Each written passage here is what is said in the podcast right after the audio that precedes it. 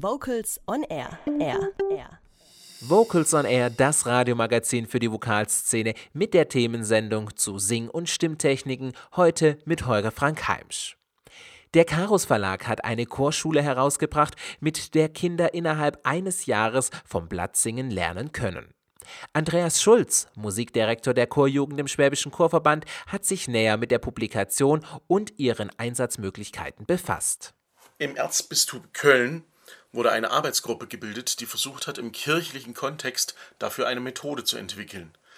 Dabei richtet sich die Chorschule auch an Schulchöre und andere Kinderchöre. Mit Hilfe der relativen Solmisation sollen in 30 Einheiten die Kinder zum Blattsingen gebracht werden. Die Schule geht dabei von einem Chor aus, der wöchentlich 60 Minuten probt und optimalerweise aus Dritt- und Viertklässlern besteht. Eine Einheit besteht jeweils aus zwei Modulen die voneinander getrennt, aber in derselben Probe stattfinden sollen. Modul A dauert 20 Minuten, Modul B 10 bis 15 Minuten. Die vorgeschlagene Zeiteinteilung einer Chorprobe sieht dann wie folgt aus: 20 Minuten Modul A, danach 25 bis 30 Minuten Liedrepertoire und zum Schluss 10 bis 15 Minuten Modul B. Die Module enthalten neben Solmisations Rhythmus, Skalenübungen und Liedbeispielen auch Übungen zur Stimmbildung, die aber als Aufwärmung und zum Einsingen etwas zu knapp sein dürften, so dass für eine vollständige Einsing-Einheit noch etwas zusätzliche Zeit eingeplant werden müsste. Die einzelnen Module sind vollständig ausgearbeitet, so dass sie in der Chorprobe nur abgearbeitet werden müssen. Aber sie sind sehr knapp erklärt, so dass sie einen kompetenten und versierten Chorleiter voraussetzen.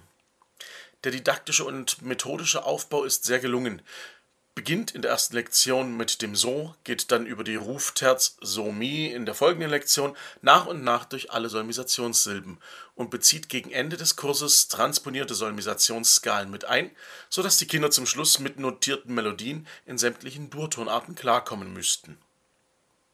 Der Karus Verlag liefert einiges Begleitmaterial zu dieser Kölner Chorschule.